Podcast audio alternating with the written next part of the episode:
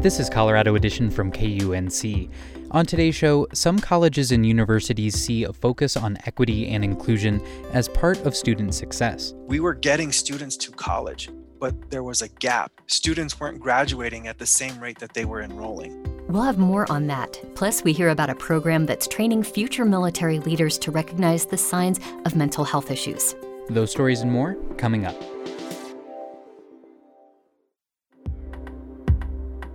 You're listening to KUNC's Colorado Edition. I'm Erin O'Toole. And I'm Henry Zimmerman. Residents across the state of Texas are still in the grips of a series of powerful winter storms, and the impact extreme weather has had on its homes, businesses, and overall public health is prompting some people here in Colorado to wonder if we are vulnerable to the same kinds of issues down the line.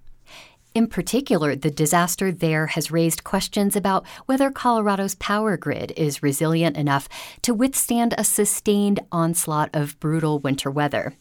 Here to explore that question is Michael Booth, a writer with the Colorado Sun. Michael, welcome to Colorado Edition. Thanks very much for having me. So, is Colorado's power grid equipped to handle a storm like the one that has caused such devastation in Texas? The shortest answer is mostly.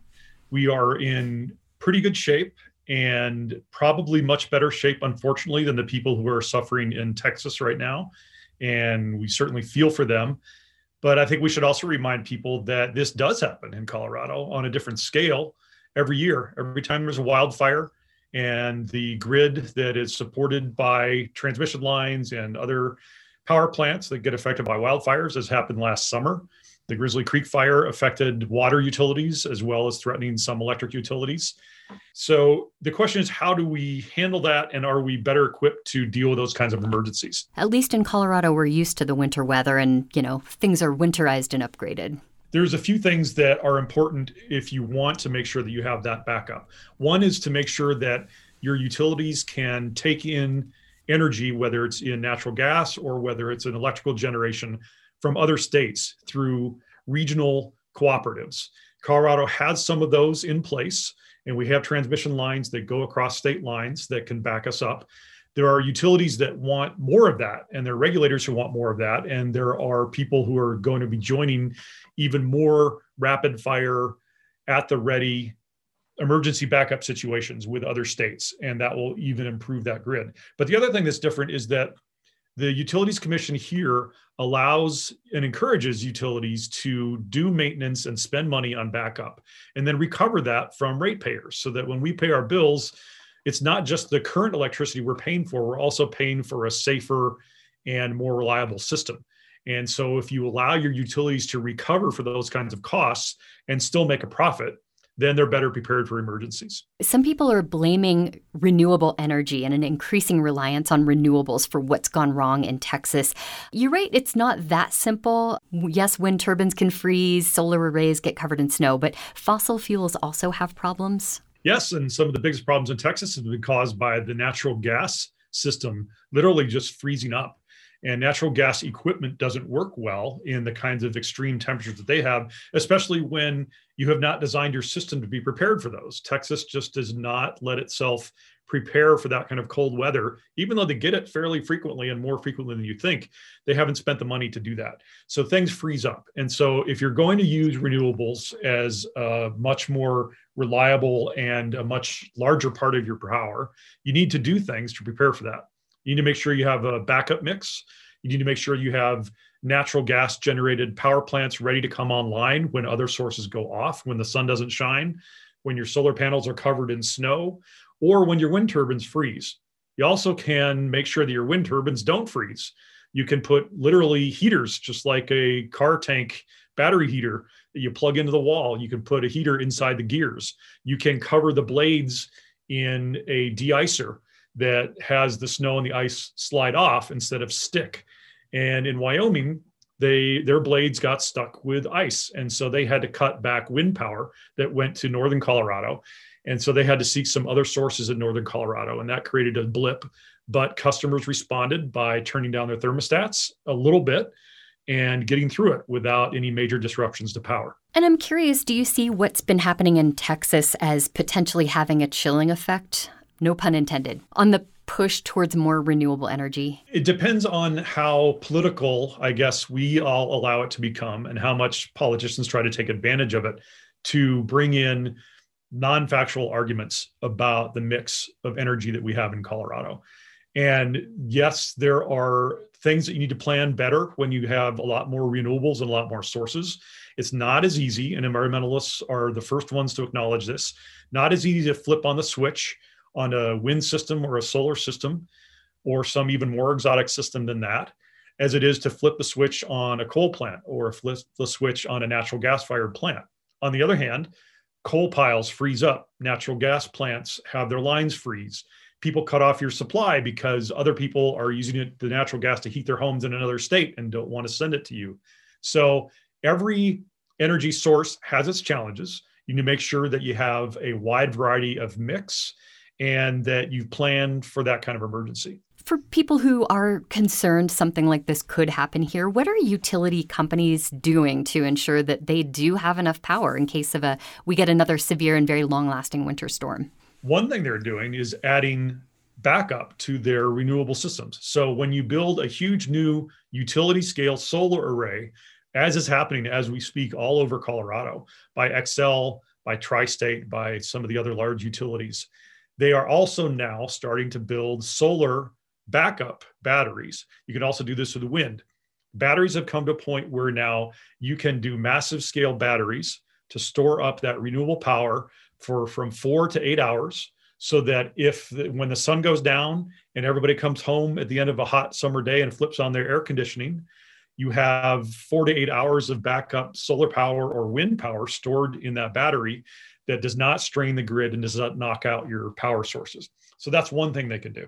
With energy and with something so important as utilities it's important to not get cocky and to not think this will never happen to us. We should remember that the people in texas are still suffering and we can certainly help them out by sending our attention and sending our money in some cases to them but also to make sure that the puc and other people in colorado are thinking of the same things and making sure they're doing the preparation they need to keep our problems which will happen because weather always happens and 100 year storms do happen but just keep them to a minimum Michael Booth is a reporter for the Colorado Sun. You'll find a link to his reporting on this at our website, kunc.org. Michael, thank you so much for joining us. Thanks, I appreciate it. Colorado's suicide rate among veterans is higher than other states and higher than the general populations. It's hard to say why, but a new program in Larimer County aims to intervene early on by teaching cadets in the Reserve Officers Training Corps ways to identify and handle self harm. KUNC's Leigh Paterson has more. The training is called QPR, short for Question, Persuade, Refer.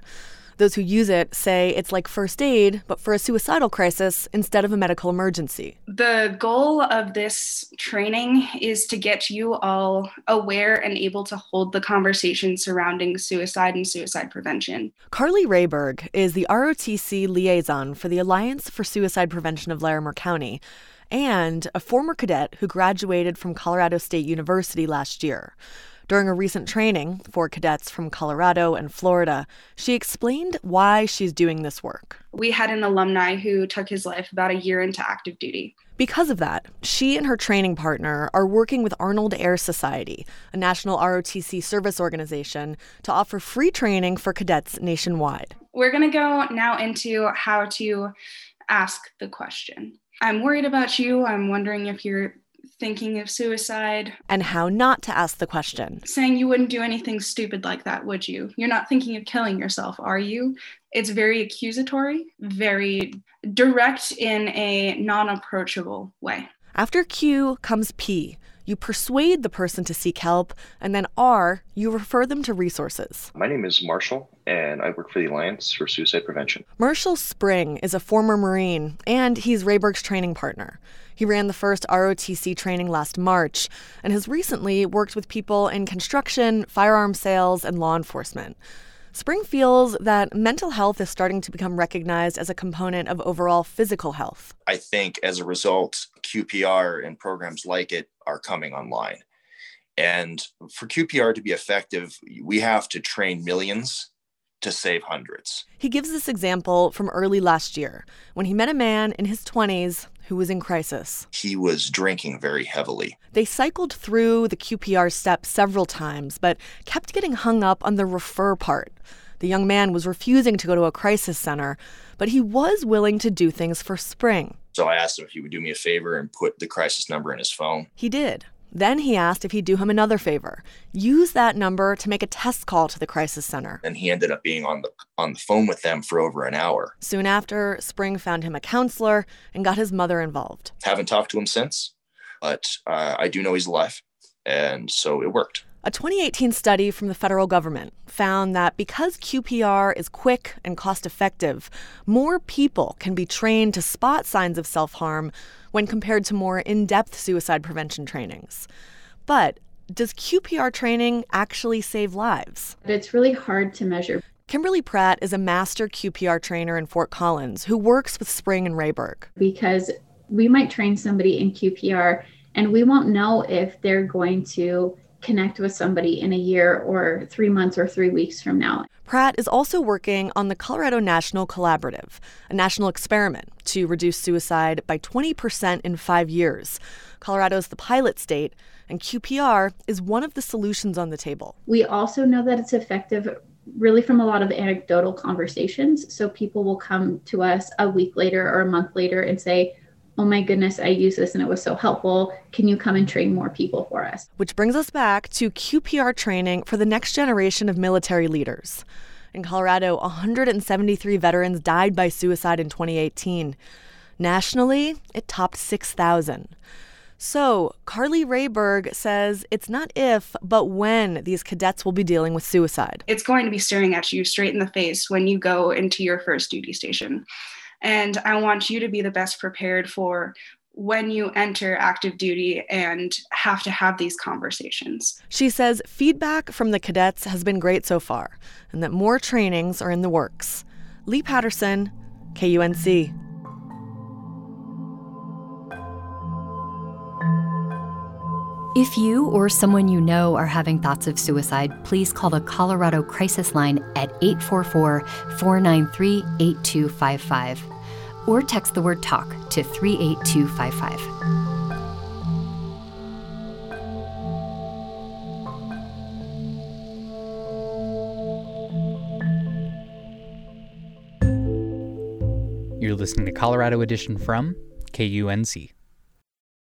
The movement to reckon with systemic racism has been gaining momentum in recent years and has accelerated since the nationwide protests last summer in the wake of numerous police killings of unarmed black people across the country. Here in Colorado, several institutions have started reflecting on their role in perpetuating systemic racism, and some are trying to direct more resources towards promoting equity and inclusion.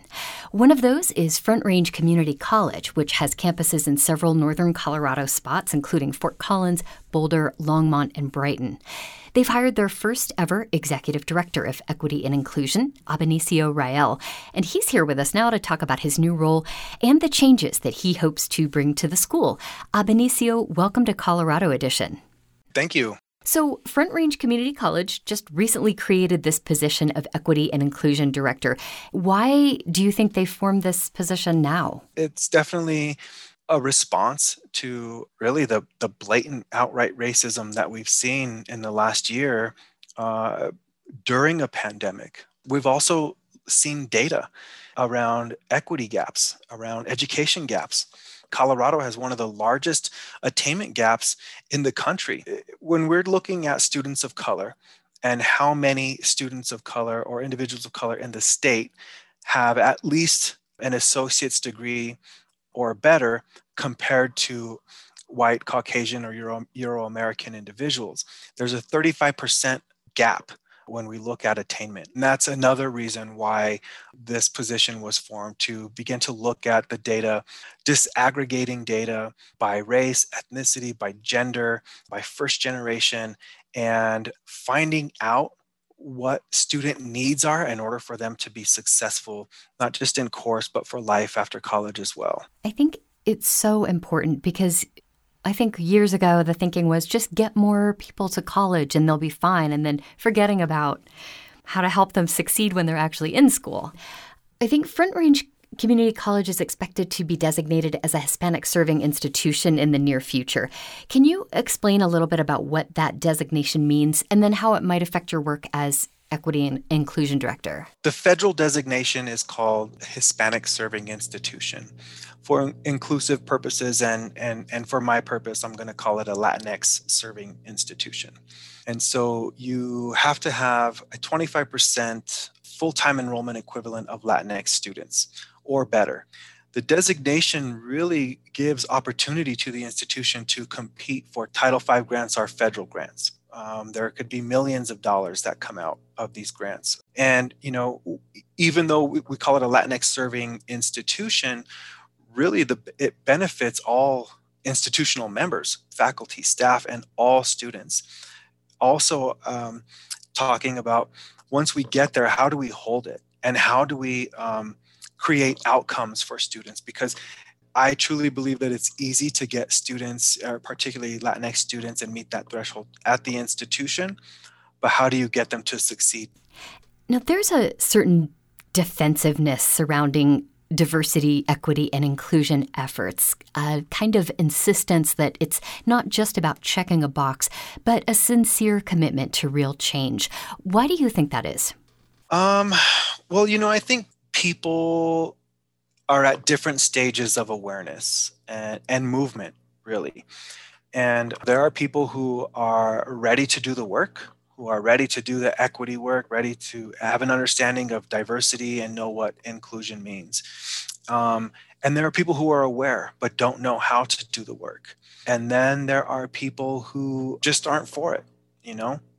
And uh, I think those are that's going to be the difficult area. And, and even no matter what stage individuals are at, we still have to do our own internal work right? All of the biases that we've lived with that we grew up with that we were taught. And I, I, t- I say this all the time learning is easy. It's we can we can learn all about dei the hard part is unlearning. We have a lot to unlearn well, you only just started in your role, you know, a few weeks ago. Can you tell us how you have started tackling this issue at the college? Where where do you begin? I think the start is because it's a college wide position, is meeting with campus leaders at the various campuses, trying to understand the various uh, cultures and beliefs and espoused values at the different campuses. A theme that's come up in, in my conversations and discussions uh, college wide is that the campuses kind of seem to be a little siloed, and they would like to see more bridging and looking at best practices and how those can be used college wide I don't really see myself as a leader. I see myself more of as a thought partner and providing opportunity to say, here's where one of the gaps are. And this is a resource that can help with this particular gap.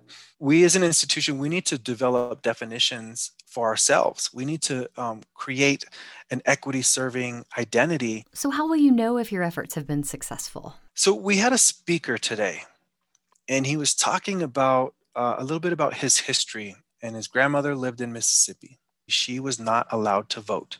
So she moved her family to California. And every time she went to vote, she took her grandkids and her kids with her and she made them watch her vote. That to me was just really powerful because he talked about all of the movements you know, the civil rights movements, the Black Power movement, Black Panther, the NAACP, and Black Lives Matter movement, and how they saw the impact. To bring it back to my efforts at the institution, it's really going to come down to how do we see our efforts playing out? How will we know that we've been successful?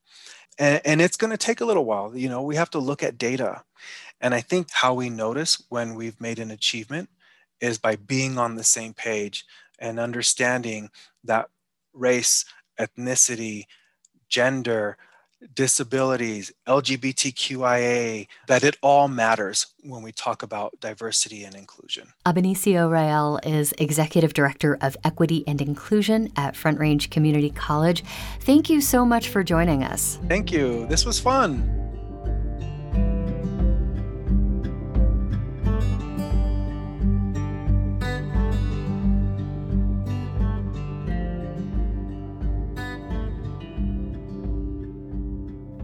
The economic toll from the coronavirus pandemic has left many in the Mountain West struggling to feed their families. In fact, two states in our region are at the top of an undesirable list, with some of the nation's highest rates of child food insecurity. Nevada is tied with Louisiana at number one, New Mexico ranks third. Stephanie Serrano has a closer look. Emily Engelhard is the director of research at the nonprofit Feeding America. It published the data on food insecurity in the fall. She says the story has two parts. One is that we're seeing the areas that historically have had the highest levels of food insecurity continue to have the highest levels of food insecurity. Especially, she says, people of color. And the second part of that story is the tourism and service industries have been disproportionately affected, and those industries employ more people of color. All across our region, food banks have become an increasingly critical source of food for families. Hi, is this Stephanie? Yeah, hey. Okay, this is Mary Ann Badinsky, and I'm handing the phone to Big Bill, who comes here with his son to pick up food once in a while, okay? Mary Ann runs the Poverty Resistance Food Pantry in Casper, Wyoming. The phone is getting bounced around as people wait to receive food. Hello? Hi, Big Bill. How are you? On the good days, there's veggies, fruits, and even hamburger meat up for grabs. But William Sells, or Big Bill as they call him, says other days aren't so lucky. Sometimes you get the onions. And I guarantee you, I've made onion soup many a times for dinner. And my little boy loves it because he'll grab my hand and say, I'm just thankful you're here. In Nevada, Jocelyn Lantrip says they've seen hundreds of new faces of recently unemployed families at the Northern Nevada Food Bank. But Lantrip says the new faces added to an already long list of people in need. Our low income neighbors had not recovered from the recession. We had a significant issue with people who were working full time jobs and still couldn't pay their bills. What we saw was higher rents, higher expenses, incomes not really matching those expenses in our area. What the pandemic is doing well, sadly, is exposing communities who have always needed help. That includes communities that lack easy access to healthy foods, like the Walker River Paiute tribe in Nevada. Amber Torres is the tribal chairman. The reservation is a food desert, she explains. The nearest grocery store is nearly 30 miles away. The nearest Costco is two hours away in Reno. Access is a huge barrier for us. When the pandemic first hit, the state supplied food boxes to those in need on the reservation, but eventually that giveaway stopped. So the tribe turned to the local tribal council and the Nevada Food Bank to get our own food pantry um, established here on the reservation because we, we definitely know the the pandemic isn't going away. But that's not all. The reservation was able to tap into federal funds to invest in another sustainable project. We put some of our CARES funding into a food sovereignty program, you know, where we um, planted in the hoop houses where we would be able to vegetate throughout the year. Hoop houses are outdoor gardens. It's one new source of fresh fruits and vegetables on the reservation, growing everything from apples to cucumbers and peppers. Torres said she immediately saw the impact of both the new food pantry and the local garden. We saw that there was a, a true need across the board.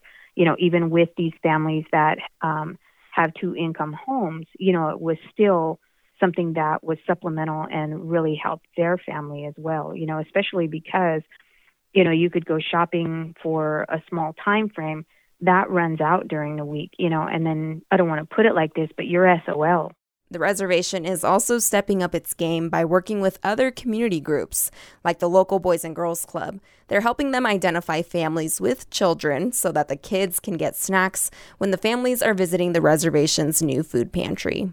For the Mountain West News Bureau, I'm Stephanie Serrano. KUNC is a member of the Mountain West News Bureau, a regional reporting collaboration. You can find more stories at our website, kunc.org.